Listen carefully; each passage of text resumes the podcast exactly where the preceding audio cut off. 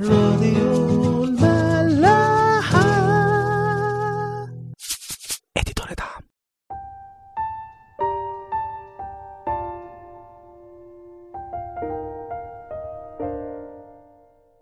أهلا بيكم في عيش وملح. وصلنا امبارح في قصة رعوث. لما اتكلم بوعز مع رعوث وقال لها ما تروحيش تلتقطي السنابل من أي حقل تاني لا خليكي في الحقل بتاعي. وأنا وصيت عليكي الغلمان إن محدش يضايقك ولو عطشتي تعالي اشربي من الانية بتاعتنا. فراحت رعوث سجدت الأرض وقالت له أنت إزاي تكرمني كده وأنا غريبة عنكم عشان زي ما إحنا عارفين رعوث ما كانتش يهودية كانت مؤابية فرد عليها وقال لها أنا عارف اللي أنت عملتيه مع حماتك اللي هي نعمة وإزاي سبتي كل حاجة بلدك وأهلك وجيتي معاها في أرض غريبة عنك وشعب غريب عنك. فأكيد ربنا هيكافئك وهيكون معاكي عشان انت جيتي واتحميتي فيه. وفي الآخر راح كمان قال لها تاكل معاهم في وقت الأكل. وفعلا بتروح رعوث وبتاكل معاهم وبتشبع وبيفيد عنها كمان وبتروح لحماتها نعمة بقمح كتير بسبب كرم الحصادين بقى معاها بعد ما بوعز وصاهم عليها.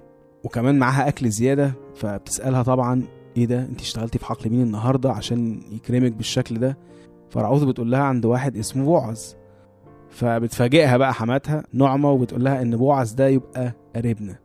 ومش قرابة عادية لأ كمان ده تاني ولينا. يعني تاني واحد مسؤول عننا بعد ما بقينا من غير أي آه، راجل ياخد باله مننا. ووصتها إنها تفضل مع بوعز وقالت لها ما تسيبيش الحقل بتاعه. وفعلا رعوث بتسمع كلام حماتها وبتفضل تشتغل في الحقل بتاع بوعز وبتلم السنابل لحد ما بيخلص الحصاد. في الاصحاح التالت بنلاقي إنه نعمة حمات رعوث بتقول لها إيه؟ يا بنتي ألا ألتمس لك راحة ليكون لك خير؟ فالآن أليس بوعز ده قرابة لنا الذي كنت مع فتياته ها هو يذري بيدر الشعير الليلة فاغتسلي وتدهني والبسي ثيابك وانزلي إلى البيدر ولكن لا تعرفي عند الرجل حتى يفرغ من الأكل والشرب. ومتى اضطجع فاعلمي المكان الذي يضطجع فيه وادخلي واكشفي ناحية رجليه واضطجعي وهو يخبرك بما تعملين يعني إيه الكلام ده؟ يعني حمات رعوث بتقولها يا بنتي أنا عايزالك الخير مش عايزاكي تفضلي جنبي كده طول العمر. وبوعز أهو اللي انت كنت بتشتغلي عنده طلع قريبنا.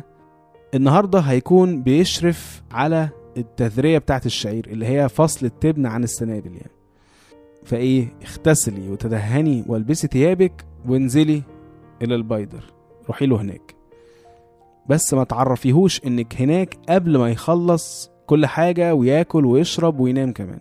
أول ما ينام شوفي هو نايم فين وروحي عنده واكشفي الغطا من عند رجليه ونامي عندها.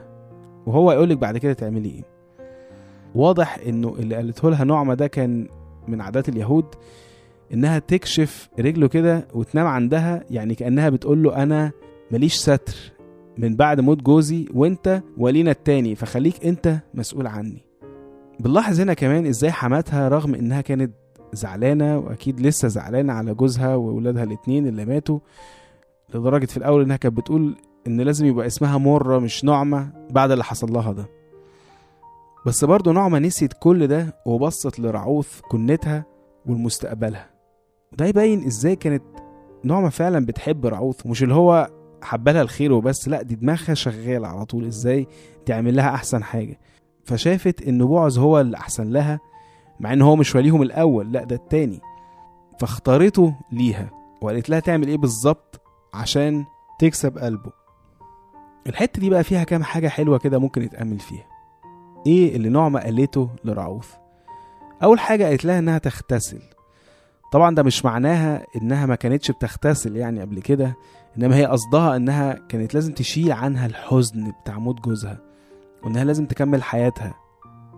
كل الكلام اللي قالته نعمة ده ليه رموز روحية برضه. يعني لو اعتبرنا إن بوعز هو المسيح ورعوث هي الشخص البعيد بس المشتاق لمعرفة ربنا فنعمة هي الكنيسة اللي بتفهم رعوث تعمل إيه عشان تقرب من بوعز أو من المسيح يعني. فالاغتسال هنا اللي هو زي ما قلنا إنها ترمي كل حزن وكل اللي في الماضي وتتغسل بمية المعمودية لأن المعمودية هي بداية كل مؤمن مع المسيح. وأي بداية لازم تكون نهاية لحاجة تانية. لازم اللي يروح للمسيح سواء أول مرة في المعمودية أو بعد ما كان بعيد ورجع تاني للمسيح إنه يرمي كل حاجة ورا ظهره ويروح للمسيح جاهز إنه يتحد بيه بدون أي عوائق. مش بنقول هنا طبعا إنه نتخلص من كل خطية قبل ما نروح للمسيح. لا طبعا لأنه ده مش هيحصل أبدا غير من عشرتنا مع المسيح. بس هي الفكرة في الاستعداد لده. زي التوبة الصادقة بالظبط. عمرها ما بيكون معناها التخلص من الخطية أو إنها مش هتيجي تاني. إنما هي الرفض للخطية والاشتياق إننا نتخلص منها. هنلاقي في رسالة فيليبي الصح الثالث بولس يقول لنا في آيات 12 و 13 يقول إيه ليس إني قد نلت أو صرت كاملا ولكني أسعى. لعلي أدرك الذي لأجله أدركني أيضا المسيح يسوع. يعني شوفوا بولس رغم من عظمته كخادم أو مبشر بس هو بيقول أنا مش بقول إني حاجة ومش بقول إن أنا بقيت كامل لأ أنا بحاول بس أدرك يعني أوصل لحب ربنا اللي هو حبني بيه. بيكمل بقى بعد كده يقول أيها الإخوة أنا لست أحسب نفسي إني قد أدركت يعني برضه ما وصلتش ولكني أفعل شيئا واحدا. إيه هو بقى؟ إذ أنا أنسى ما هو وراء وأمتد إلى ما هو قدام. وهو ده كان السر بتاع بولس. وهي دي الحاجة اللي كانت بتحركه كل يوم. إن هو بينسى كل ما هو وراء بينسى كل حاجة في الماضي ويبص لقدام باصص ناحية الهدف. وعلى فكرة الكلام ده مش بس في الخطايا أو في الحاجات الوحشة أو في الذكريات الوحشة إنما كمان ممكن يكون في الحاجات اللي أنا حاسس إن أنا عملتها حلوة في حياتي. ما الحاجات دي ممكن في يوم من الأيام تكون عائق برضه ما بيني وبين ربنا. كتير قوي نوصل في أيام إن إحنا تصعب علينا روحنا ونتضايق قوي من ربنا.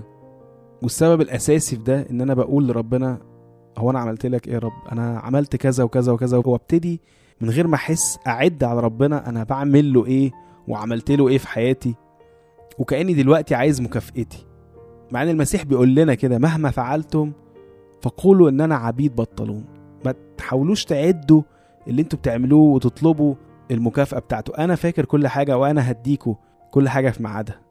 فعشان كده انسوا كل حاجة انسى كل ما هو وراء. الحلو أو الوحش منه.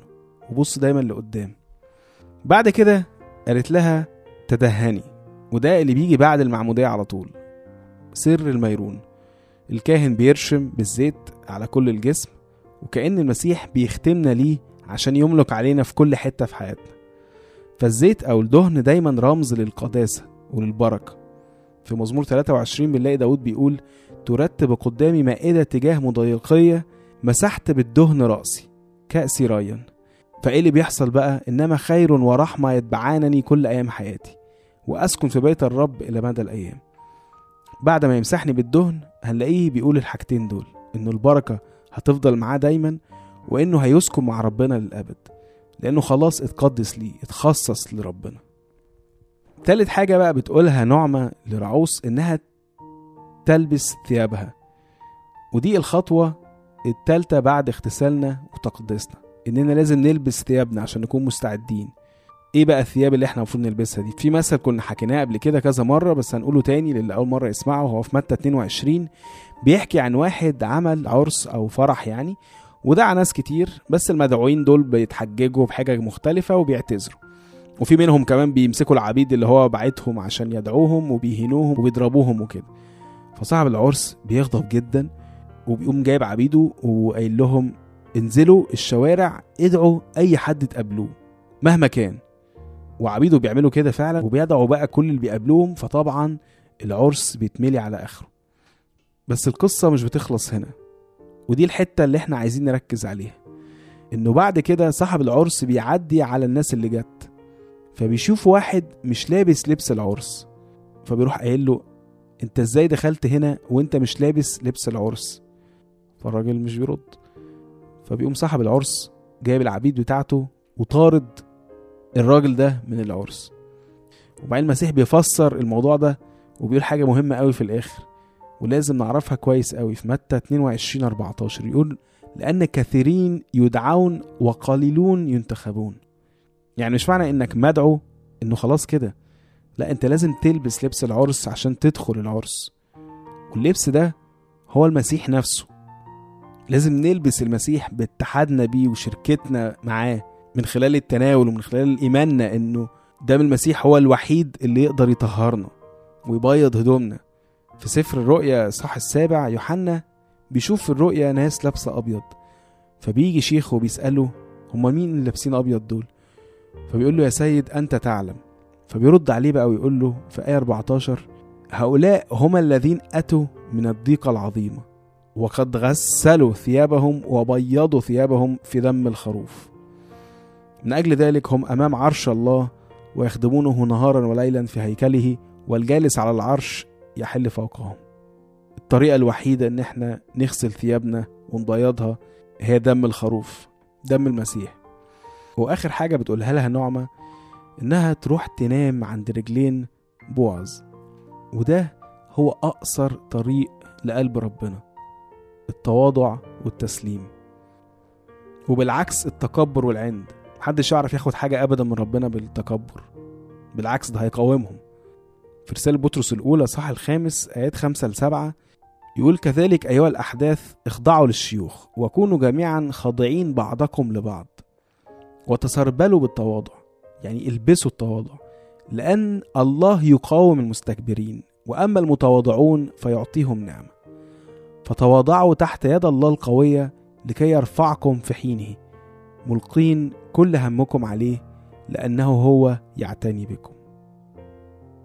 نفسي أوي نركز دايما إنه التواضع عمره ما يكون إهانة أبدا للشخص بالعكس ده التواضع بيرفع الواحد ومش بس مع ربنا لا مع الناس وده اللي عملته رعوث مع بوعز فعلا بعد كده. نكمل بكرة. راديو ملاح.